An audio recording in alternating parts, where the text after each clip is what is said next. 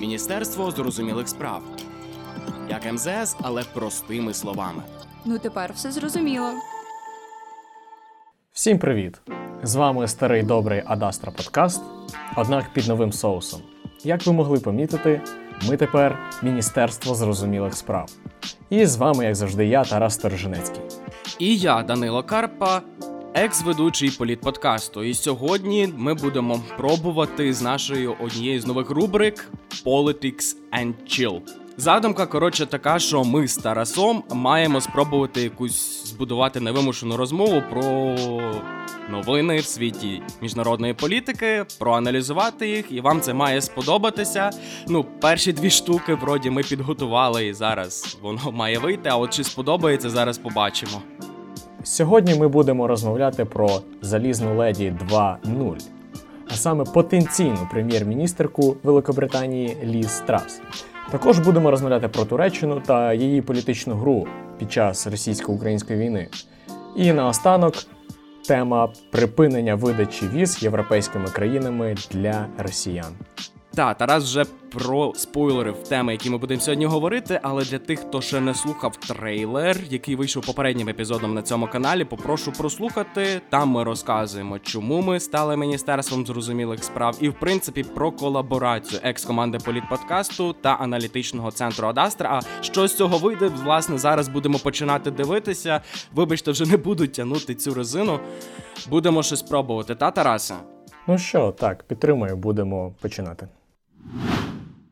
Окей, у нас перша тема Ліз Траш. Спробуєш якось представити, і в принципі цю тему якось так дуже кінематографічно, як це зараз люблять всім медіа, так і описувати, порівнюючи з е, залізною леді, з Маргарет Тетчер. Та й не тільки ще як заклятий враг Росії, і там, я не знаю, відродження.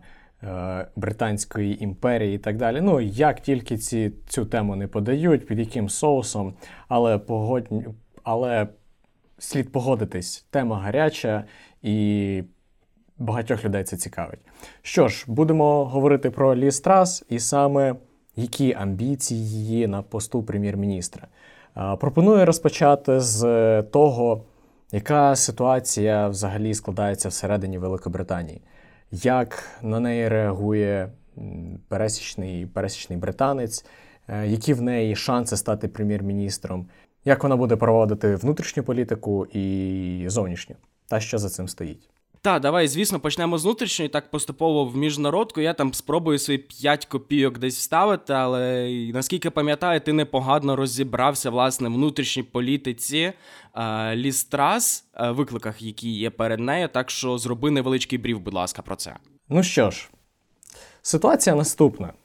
Якщо ви слідкували за новинами, то ви могли засмутитися через те, що наш улюблений Борис Джонсонюк, як ми його називаємо, подав у відставку.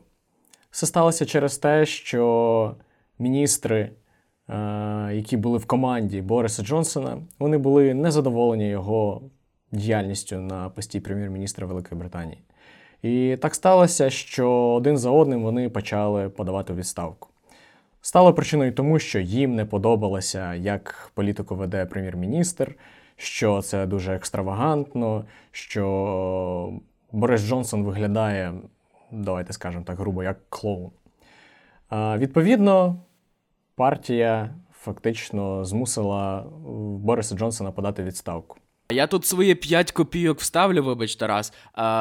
Тут просто хочу додати з української перспективи, що це тільки для нас він виглядав як там е, а Борис Джонсонюк, там гри танки як Барбарис. Всередині там є інші проблеми, не тільки Україна, і там Джонсон певною мірою докладався до цього.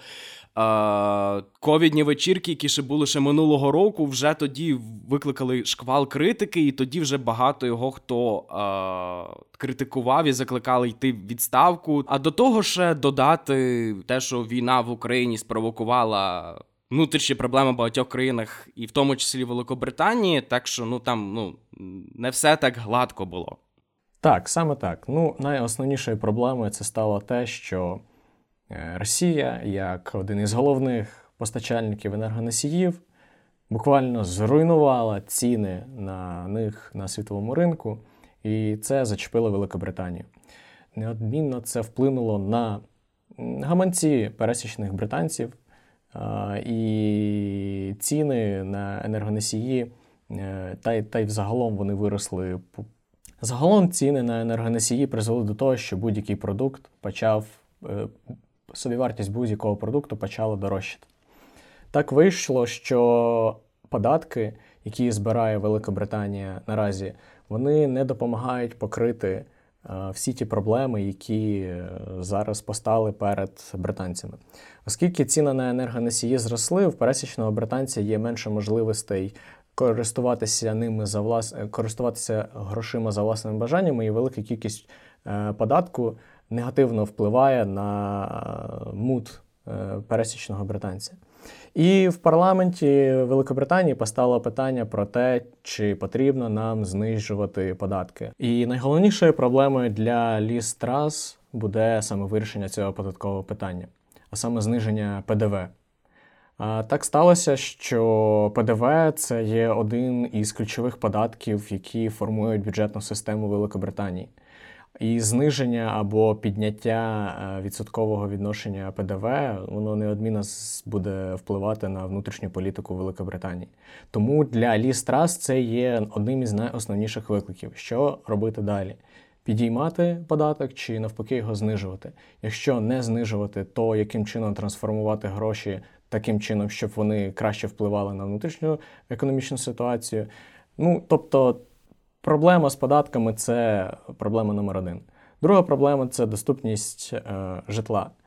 На жаль, у Великобританії, особливо в Лондоні, ціни на житло є одними із найвищих у світі. Е, саме це питання зараз турбує молодь, яка намагається віднайти собі комфортне житло, е, зможуть його оплачувати, оплачувати і таким чином проводити комфортне своє життя в Великобританії. Це питання воно вже стоїть на порядку денному в британському парламенті досить довго, тому фактично для Лі Страс це питання перетекло. Тобто Борис Джонсон намагався це вирішити, Тереза Мей намагалася це питання вирішити. Однак це, е, це давайте так скажемо в кавичках, це нормальна проблема для високорозвинутих країн. І а... що, дай вгадає, третя проблема буде пов'язана з Україною чи не буде? Звичайно, буде. Україна надто важливий гравець на міжнародній шахівниці для того, щоб закривати на неї очі.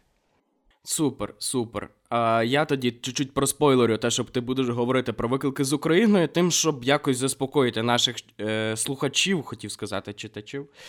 Ну, така собі помилка. А, Що питання України і підтримки України, підтримки українських біженців є дуже важливим для Британії. Тобто, попри перші дві внутрішні проблеми, які можуть здаватися для нас, та це все таке е, краще нас підтримали. Україна теж є на порядку денному, і вона є дуже важливою. Британська соціологія каже, що 70% британців прихильно ставляться до українських біженців і вважають, що їх необхідно підтримувати. Там є навіть не пам'ятаю, здається, 30% е, відсоток людей, що кількість віз, які видають українцям, щоб вони залишалися подалі від війни в Британії, що багато хто з людей вважає, що оцей відсоток не є достатнім. І це є, ну це просто про біженців на перший погляд, але це гарно відображає те, що саме британське суспільство воно вважає проблему України важливою, і воно є теж в політичній адженді не лише в естеблішменті, а й серед людей. І відповідно Ліс Трас не може не звертати на це увагу, а тим більше як консерватор. Я правду кажу. Саме так. Тобто тут ми прослідковуємо таку тенденцію. Україна, незважаючи на те, що вона далеко знаходиться від Великобританії, вона знаходиться в полі міжнародних проблем, воно все ж таки перетікає у внутрішні проблеми для Великобританії.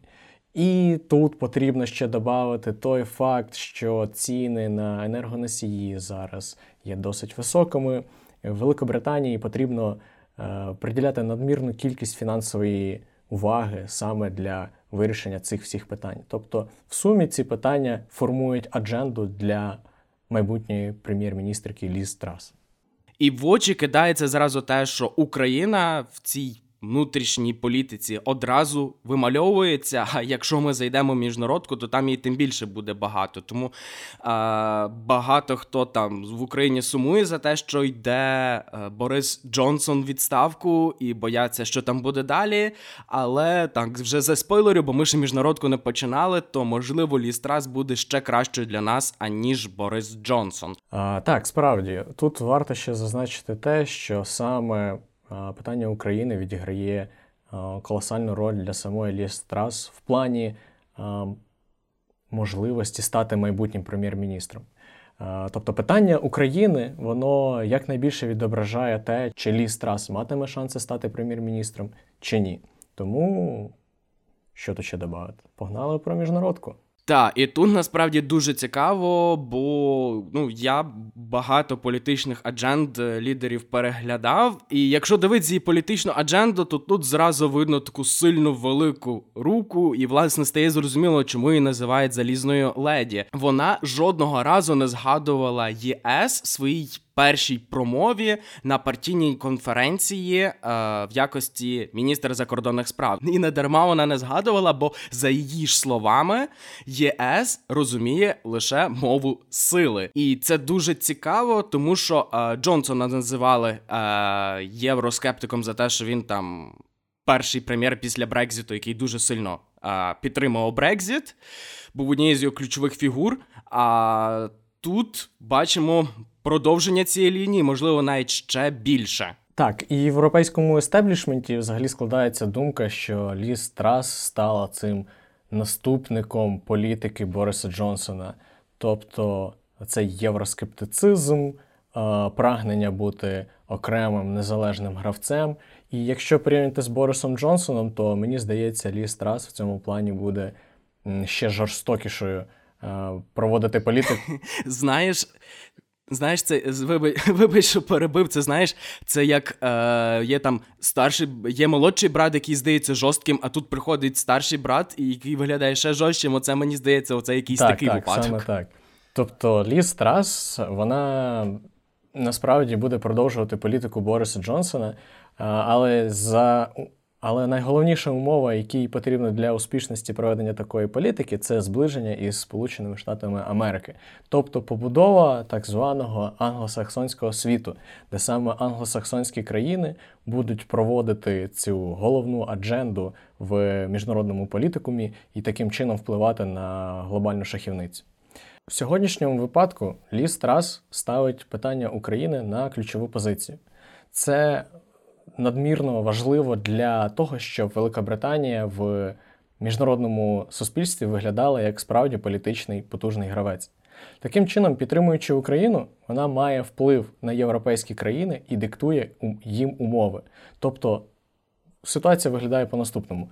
Ну, дивіться, чуваки, у вас на континенті зараз відбувається війна. Що ви робите? Замість того, щоб ця війна закінчилася шляхом підтримки України, для того, щоб Росія перестала провадити таку агресивну політику, ви придобряєте Путіна. Ні, я на вашому місці таким не буду займатися. Я знаю, як буде правильно, і правильно це підтримувати Україну, щоб Росія розуміла, що те, що вона робить, повинне ніколи більше не повторюватись. Та та та саме це. Тобто, от власне на чому е, робить Ліс Тарас акцент, і в принципі всі соратники, це на тому, що вони крокують до вибудовування альянсів е, з демократичним світом. І мова не про там те, що ми звикли називати Західну Європу, а саме про ті країни, які має демократію або борються за неї, або підтримують е, боротьбу за демократію. І, власне, не тільки вона це в себе в промовах дуже наголошує, а й всі її політичні опоненти. І саме з цієї перспективи дуже важливо про те, що Україна для неї дуже висока в адженді, можливо, навіть ще сильніша ніж це було в кабінеті Джонсона. Вона одним з перших світових лідерів почала говорити про те, що Україна може і мусить повертати Крим воєнним шляхом. Перший дзвінок, якщо я не помиляюсь, Тарас Випрася, вона обіцяла президенту Зеленському в разі того, як її оберуть, вона стане точніше прем'єр-міністром Великої Британії. Ну і третій факт ще більш комічний насправді, але знаєте, в кожному жарті буває там доля правди. Коли вона перед війною буквально їздила в Росію, вона там а, визнала якої там області Ростовської, Воронежської, що Україна має суверенітет над цією над цими областями. Та ну ясно, що це була типу. Обмовка, але ну це доволі смішно. Ну і в принципі явно описує її рішучість е, і агресивність Е, коли це мені здається необхідно в плані міжнародної політики. Ну і додатково потрібно зауважити, що Брексіт створив для Великобританії величезну кількість різних шляхів для розвитку дипломатії Великобританії. Тут можна говорити про те, що саме розбудова міжнародних торговельних стосунків з різними країнами світу і з тим же самим Європейським Союзом. А також ще важливо зазначити про Афганістан, з якого вийшли Сполучені Штати Америки. Це надає Великобританії шанс поновити свої зусилля щодо контролю цього регіону. Відповідно. Е, показати світу, що вони можуть на рівні зі Сполученими Штатами Америки відповідати за безпеку таких е, надскладних. Е, надбурхливих регіонів. Ну і питання клімату. Я думаю, що Велика Британія також тут буде виступати одним із найосновніших е, найосновніших мастодонтів, в тому плані, що клімат сьогодні є майже першою, майже першим питанням на порядку денному в європейських країнах. Тому, на мою думку, е, Лондон би захотів отримати тут першість е, в вирішенні цього питання. Тому серед міжнародної політики таке. Наступне я би хотів би перейти до надважливого питання, на мою думку, з яким зіштовхнеться Лі Страс. Це питання Північної Ірландії. Так, я тут більше навіть скажу про те, що це от я от обдумував це реально виклик, який зараз назріває, коли вона ще не стала прем'єр-міністром, і він може стати ну таким сер- серйозним каменем а, для неї, для прем'єр-міністерки. Це може бути реально першим серйозним для неї викликом.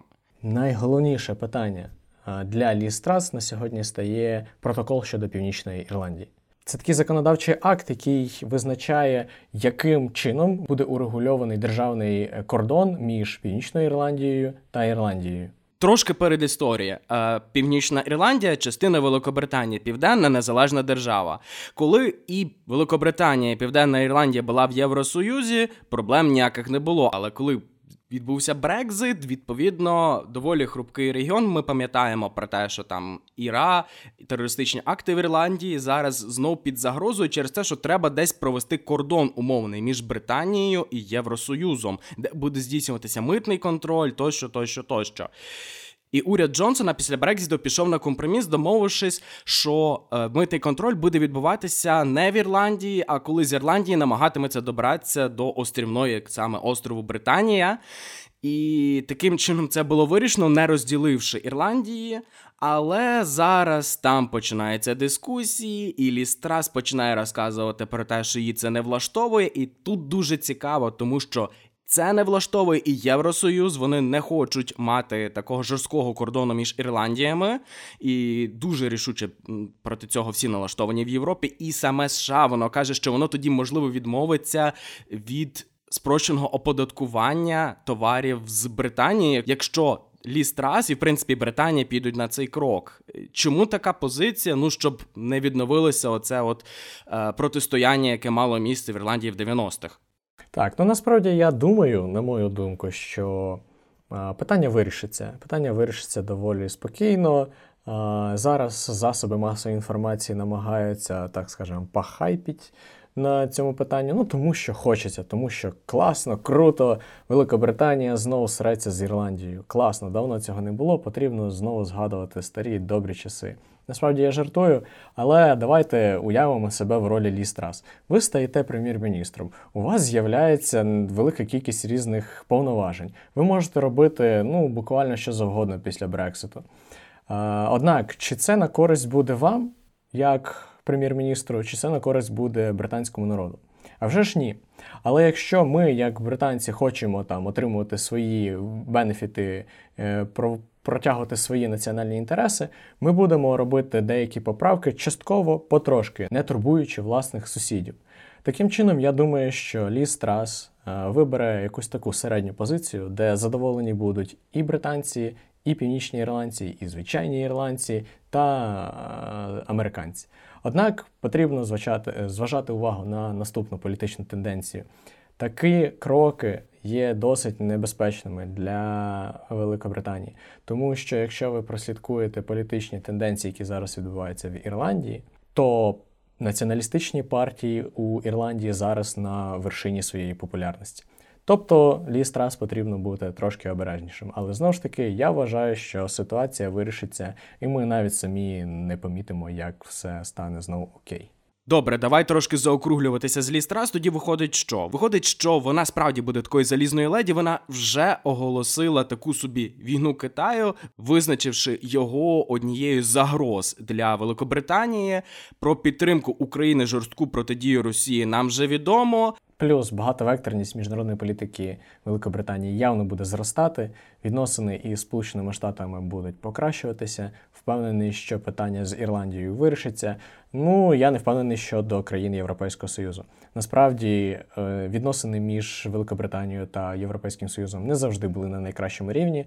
Однак щось мені підказує, що ліс трас потягне Великобританію у кризу. Е, відносин між Європейським Союзом та Великобританією. Якось тавтологія, виходить, дуже часто. Та-та, ну тут щодо конфронтації, тут навіть гадати сильно не треба. Там наостанок, просто як для завершення, що в одній з передвиборчих дебатів, якщо я не помиляюся, е, там було питання про те, чи вважають країни другом Францію чи президента Макрона, я не пам'ятаю точно кого, і вона не відповіла, що так. Тобто, ну, вона не сказала, що ворог, але вона і ну. Утрималася від відповіді, якщо я не помиляюся. Мені здається, що в принципі о, ця історія дає підстави вважати, що цей сезон політики між Європейським Союзом і Британією буде дуже гарячим. Окей, добре. Е, Давай тоді трохи до Ердогана і про те, як він уночі зухвало і через Босфор дозволив нібито провести комплекси С-300 до України про його роль. Е, в принципі, в цій війні, хто він більше для нас для нас друг чи ворог, але якщо що, то ми дуже хвилюємося, е, і тому е, ми тільки заохочуємо вас давати фідбек нам у соцмережах чи безпосередньо під подкастом в коментарях. Ми пробуємо, ми вчимося і будемо старатися наступні випуски е, робити ще крутішими. Так що що, е, Тарасе, починати мені трошки зі вступом, чи ти почнеш? Так, давай краще ти. Добре, я тоді починаю, ти як щось перебивай, доповнюй. Знаєш, дуже важко відповісти на питання, чи є прозахідним, чи проросійським Ердоган, тому що ну немає правильної відповіді. Пропоную почати там з невеличкого бекграунду, тому що ранній Ердоган в 2000-х, коли він ще був прем'єр-міністром Туреччини, він був дуже прозахідним політиком. Він починав курс на євроінтеграцію країни, проводив для цього величезну кількість реформ, і він ну виглядав навіть доволі таким м'яким у міжнародній політиці. Тобто той самий, е, тобто та сама суперечка з Кіпром, яка е, триває вже давно за один острів, то він старався навіть знайти якийсь консенсус з цього питання. З європерспективи, то в 2005 році навіть почалися перемовини про вступ. Е, там Ердогана до Європейського Союзу. А в 2004 році е, газета European Voice за реформи в бік Євросоюзу його взагалі вибрали людиною року. Але не все вічно, євроінтеграційність Ердогана в тому числі. Згодом, як би все класно, круто не було, Ердоган починає котитися до авторитаризму. Почав розганяти антиурядові акції, будувати на місць площ торгові центри. Ну, До прикладу, уявіть, наче б зараз на Майдані Незалежності побудували якийсь великий торговий центр. Е, нереально уявити, але ось такі тенденції були і в Туреччині, все заради того, що Ердоган якомога довше залишився при владі. Ну і це відповідним чином вплинуло на внутрішньополітичну ситуацію всередині держави. Сталося так, що е, Ердоган почав провадити подвійну політику по відношенню до західних країн та до Росії. Е, тобто із західними країнами він собі гарненько поводився, там е, торгували, все було класно, круто. Але і до Росії можна було прийти, закупити в нього трошки в Путіна трошки озброєння, закупити деяких таких е, енергоносіїв, які були трошки дешевші, ніж це можна було отримати через Європейський Союз. Ну і таким чином Ердоган утворив таку подвійну політику і на захід, і на схід. Проблема в тому, що на двох стільцях довго сидіти не будеш, і почалися внутрішні проблеми.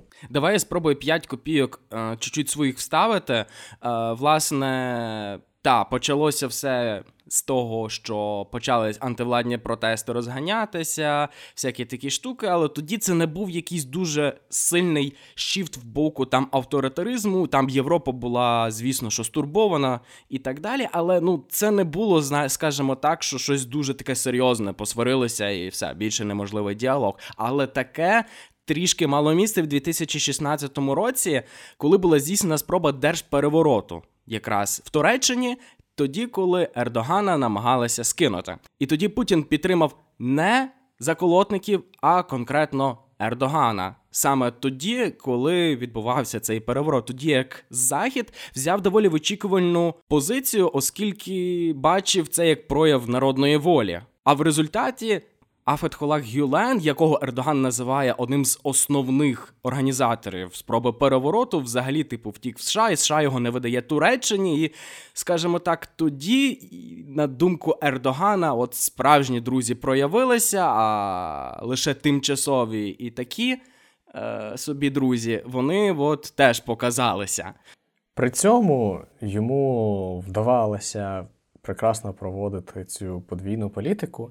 Ну і країни Європейського Союзу помічали те, що ну, щось не так, міняється, якийсь авторитаризм розпочинається в Туреччині. Однак, все ж таки, як ти вже зазначив, Данило, не сильно вони звертали на це увагу. Ну, висловили глибоку стурбованість. А, Далі, оскільки Ердоган починає зіштовхуватися із внутрішнім невдоволенням, він починає грати в популізм та геополітику. Якщо говорити про геополітику, то це стосунки із Грецією.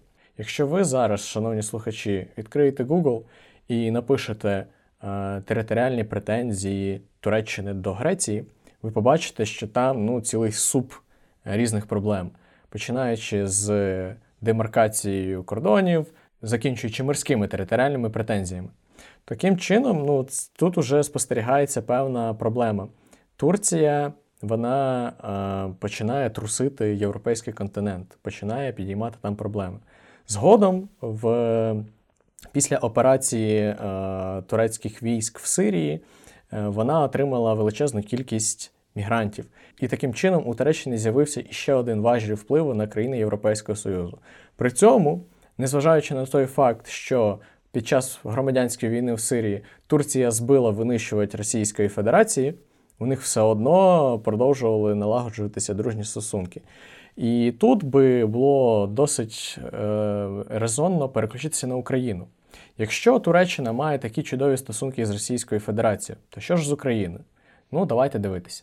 В 2016 році е, Туреччина, а саме Реджет Таїп Ердоган, твердо запевнили українських колег у тому, що Крим це територія України, і Крим повинен бути повернений Україні. Це е, порушення міжнародного права, і все має відбуватися за правилами. Чому? Питання, чому е, Туреччині це цікаво? Ну тому що якщо Росія має Крим, вона неодмінно впливає на політику, яка відбувається в Чорному морі. А означає, а це означає, що вона зазігає на гегемонність Туреччини в Чорному морі. Таким чином, Туреччина цього не може дозволити, і найкраще залишити Крим при Україні. Відповідно, Туреччина однією рукою сильно підтримує Україну, надаючи нам зброю, але з іншого боку запрошує росіян до себе на береги. Е, туристичних комплексів і викачує гроші з російських магнатів для себе в бюджет. Тобто, ось така подвійна політика. І мені здається, що ця подвійна політика і справді дуже важливою, тому що насправді ніякої дружби там після перевороту там з Росії немає, тому що про тьорки з Європою ми вже розповіли, і такі самі є і з Росією щодо Криму, щодо Сирії. Я я нагадаю, що Туреччина підтримує азербайджанців е, в Карабаху, а Росія Вірман. Тобто, ну багато точок дотику є, і ну важко сказати, що вона в якийсь там один бік однозначно хилиться. Щоб зрозуміти Туреччину, треба зрозуміти її внутрішні проблеми і проблеми Ердогана. А загалом їх найбільших є дві. Перше, це те, що, звісно, Ердогану найближчим часом треба переобратися. Там цього чи наступного року перевибори, нагадай, будь ласка. Так, так, в 23-му. Так, і справа в Ердогана перед виборами не найкраще, оскільки Туреччина якраз зіткнулася з дуже великою інфляцією 80-відсотковою. При тому, що сам він на публіці цю проблему трохи там переіначує, каже, що в нас інфляції проблеми немає. У нас є проблеми з вартістю життя. Ну, типу, намагається там якось е, там е, зробити все краще, ніж воно є, але в нього не дуже виходить. Річ у тім, що Туреччина дуже сильно постраждала від єврокризи 2012 року. Пам'ятаємо там дефолт Греції, всякі такі штуки. І з того часу почалась невпинна інфляція, вона не була дуже сильно критичною. Поки в 18-му році е, Ердоган, якщо не помиляюсь, штучно ну він презентував е, модель, згідно з якою інфляцію штучно е, притримували. Він звільнив не одного голову Нацбанку, щоб зупинити інфляцію, але ну економіка ну ручником не зупиниш це там не лада дев'ятка. Та тобто це так не працює, але він це не зовсім розуміє. Відповідно, йому дуже треба валюта для того, щоб зупинити е, цю інфляцію. І тут є Росія. Росія, на яку накладені е, західні санкції, багато хто не купує газу, нафти. Е, і багато куди не пускають її туристів. Та, Тобто тут є Туреччина, яка готова це все прийняти, і стає зрозуміло, що конкретно в цій ситуації взаємодія цих двох політичних акторів Росії та Туреччини буде їм взаємовигідною. Таким чином, і економіка покращиться в Туреччини, і рейтинги відповідно Ердогана зростуть. З іншого боку, тут є ризик того, що Туреччина сама впаде не в милість там західного світу через те, що вона допомагає Росії обходити санкції. Але саме тому Ердоган грає таку дуже обережну гру, е, паралельно підтримуючи Україну дипломатично, стаючи гарантом зернової угоди і іншими шляхами підтримуючи Україну. Я просто нагадаю, що та на початку війни Туреччина, яка контролює Босфор, не впустила частину російського флоту до Чорного моря. Я вже неодноразово зазначав, що Туреччина є гегемоном в Чорному морі, але цей статус їй надає протока Босфор та Дарданели. Саме ці протоки надають можливість Туреччині реагувати на все, що пересувається всередині Чорного моря, і все, що прагне вибратися з нього. Е, можемо згадати сумнозвісний крейсер Москва, який вже лежить на дні Чорного моря. Чому для нас, українців, це було настільки важливо, і чому в цьому контексті нам потрібно мати хороші стосунки із Туреччиною? Так тому, що більшість військового флоту Росії знаходиться на півночі. Е, і виходить така ситуація, що ти не можеш перекинути цей флот із півночі в Чорне море, тому що тобі потрібно перепливати через Босфор та Дарданели. Якщо ви відкриєте таку конвенцію під назвою Конвенція Монтрьо, то вона зобов'язає Туреччину слідкувати за протоками Босфори Дарданели і, в свою чергу, не пропускати військові судна більше ніж на тиждень або два, як там вони вже домовляться між собою держави. Отже, виходить так, що все, що ми знищуємо в Чорному морі. Росія не може більше відновити. Таким чином, ми не можемо звинувачувати Туреччину в тому, що вона веде таку подвійну політику. Звичайно, ми можемо критикувати Туреччину за те, що вона дозволяє російським суднам торгувати краденим українським зерном. Однак, мені здається, це не настільки впливає на внутрішню політичну ситуацію в Україні, як те, що Росія більше не може поповнити свій Чорноморський флот. Тому з одного боку ми повинні дякувати Туреччині за те, що вона нас всіляко підтримує, але не розслаблятися, тому що, звичайно, турки ведуть власну політичну гру, вони зацікавлені в відстоянні власних національних інтересів, і нам завжди потрібно пам'ятати, що у війні двох держав перемагає завжди третя цьому плані Туреччина виграє в обох. Так, я тут згоден. Ну, звісно, прикро усвідомлювати те, що там певна підтримка Туреччини і України є лише там е, частиною цієї подвійної гри, але все одно е, ця підтримка є значною, і ба більше це усвідомлюють в офісі президента. Я просто нагадаю про те, що е, як там називав Зеленський Подоляка на відео, там всіх по посадах, а його Подоляк.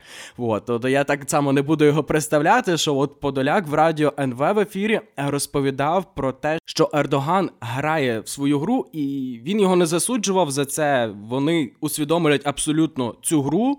І вони розуміють, що з певною мірою ця гра є на користь України, і ба більше те, що він, мені здається, не є таким е, явно лідером західного штибу, дає змогу того, що Ердоган може бути таким собі гарантом для обох сторін і для України, і для Росії. Тобто, ну я собі не уявляю, щоб зараз Путін підписав ту зернову угоду за посередництва якоїсь там США чи там Британії чи якоїсь іншої країни. А за, е, за посередництва Ердогана він це зробив, і це відкриває інше вікно можливостей для підписання в перспективі, якщо це буде необхідно, критично для України, і якщо цим угодам можна буде вірити, то ну ця можливість залишається відкритою, і Ердоган може бути бути таким собі посланцем і там е, довіреною особою обох сторін.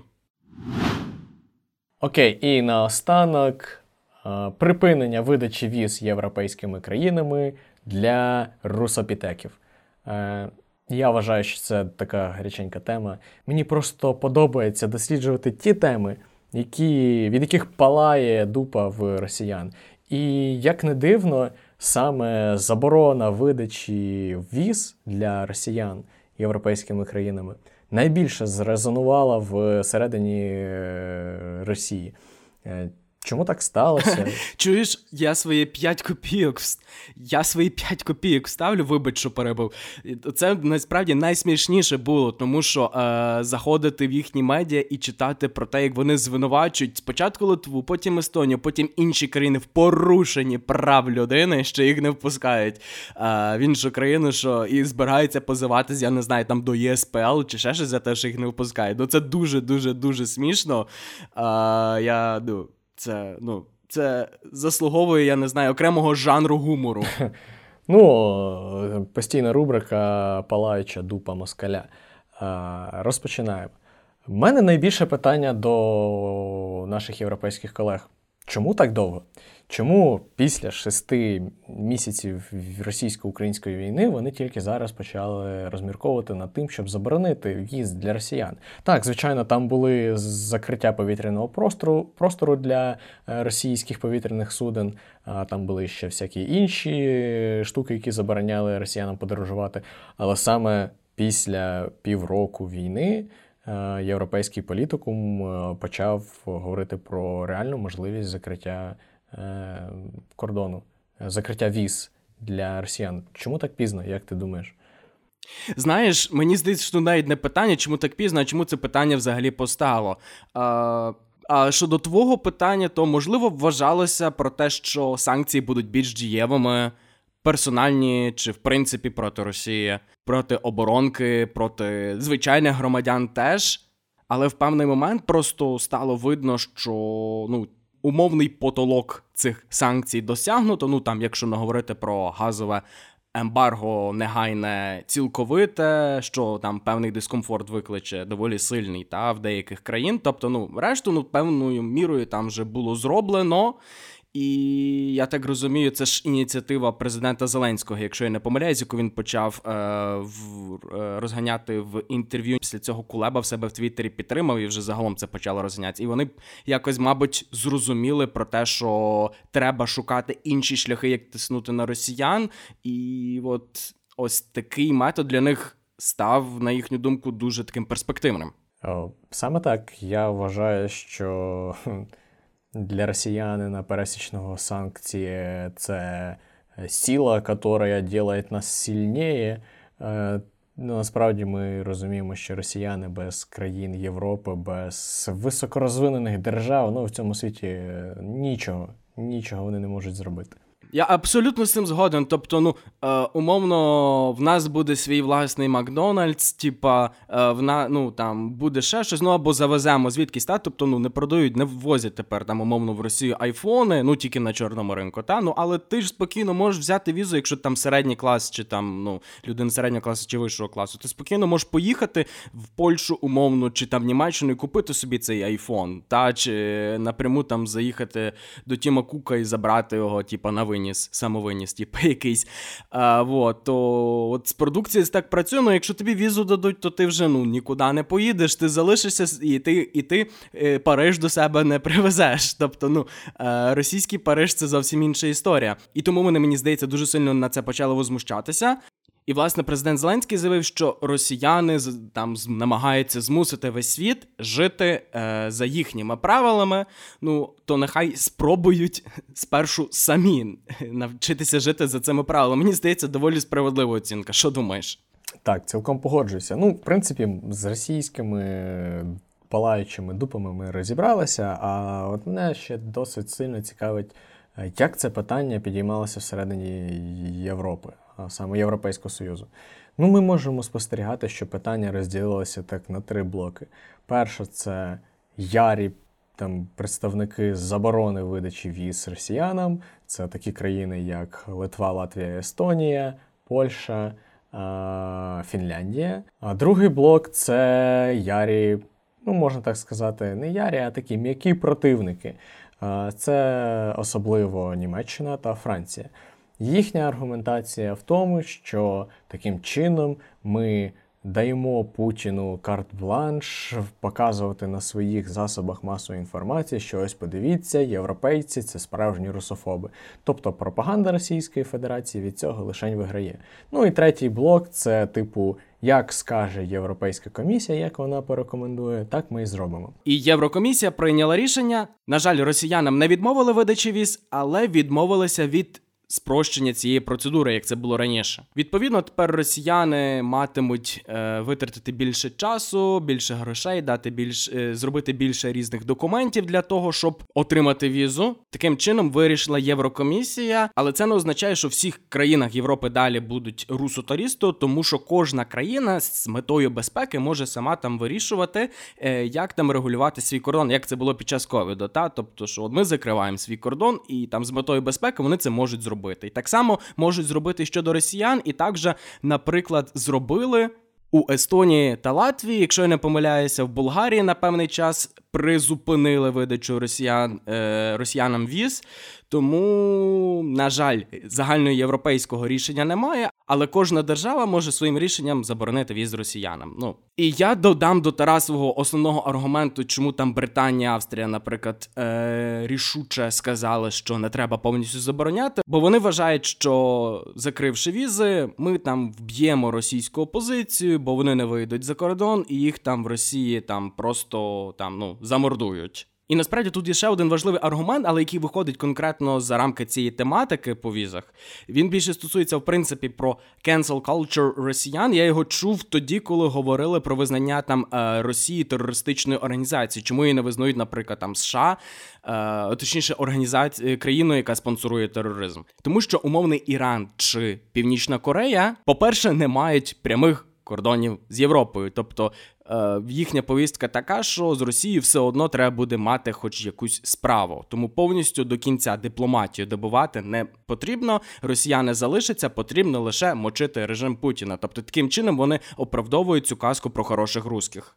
Крім того, Росія має амбіції, нібито на наддержаву. Ну ясно, що там, типу, і США і Китай, типу, залишають її сильно позаду, але все одно, враховуючи вплив Росії в різних регіонах, згадати там ну про Венесуелу, згадати про Африку, та в принципі е- вплив там в Азії та Європі доволі сильний. Тобто розуміють, що Росія так чи інакше з нею доведеться якось пересікатися, і тому вони хочуть залишити якісь вікно можливостей взаємодії з Росією. І тут для мене, як для українця, тут ну тут. Таке дилемне питання, тому що їхні аргументи я розумію, але ну особисто для мене вже ну хороших русських не залишилося, і а, просто ну, окрім як а, цілковито їх банити і таким чином дотискати режим через власних же громадян, інакше ну, дотиснути неможливо. Що думаєш? Ну, в принципі, так. Як би нам би не хотілося, щоб е, росіяни залишилися в своїй коробці там далеко. Я думаю, що найближчим часом це неможливо. Все ж таки, питання про російську опозицію воно сильно резонує в європейських політичних колах. Вони все ж таки вважають, що є хороші руски, які підтримують вільну Росію, яка є немілітаризованою державою, яка поважає права людини та демократії. Мені важко щось в цьому відношенні говорити.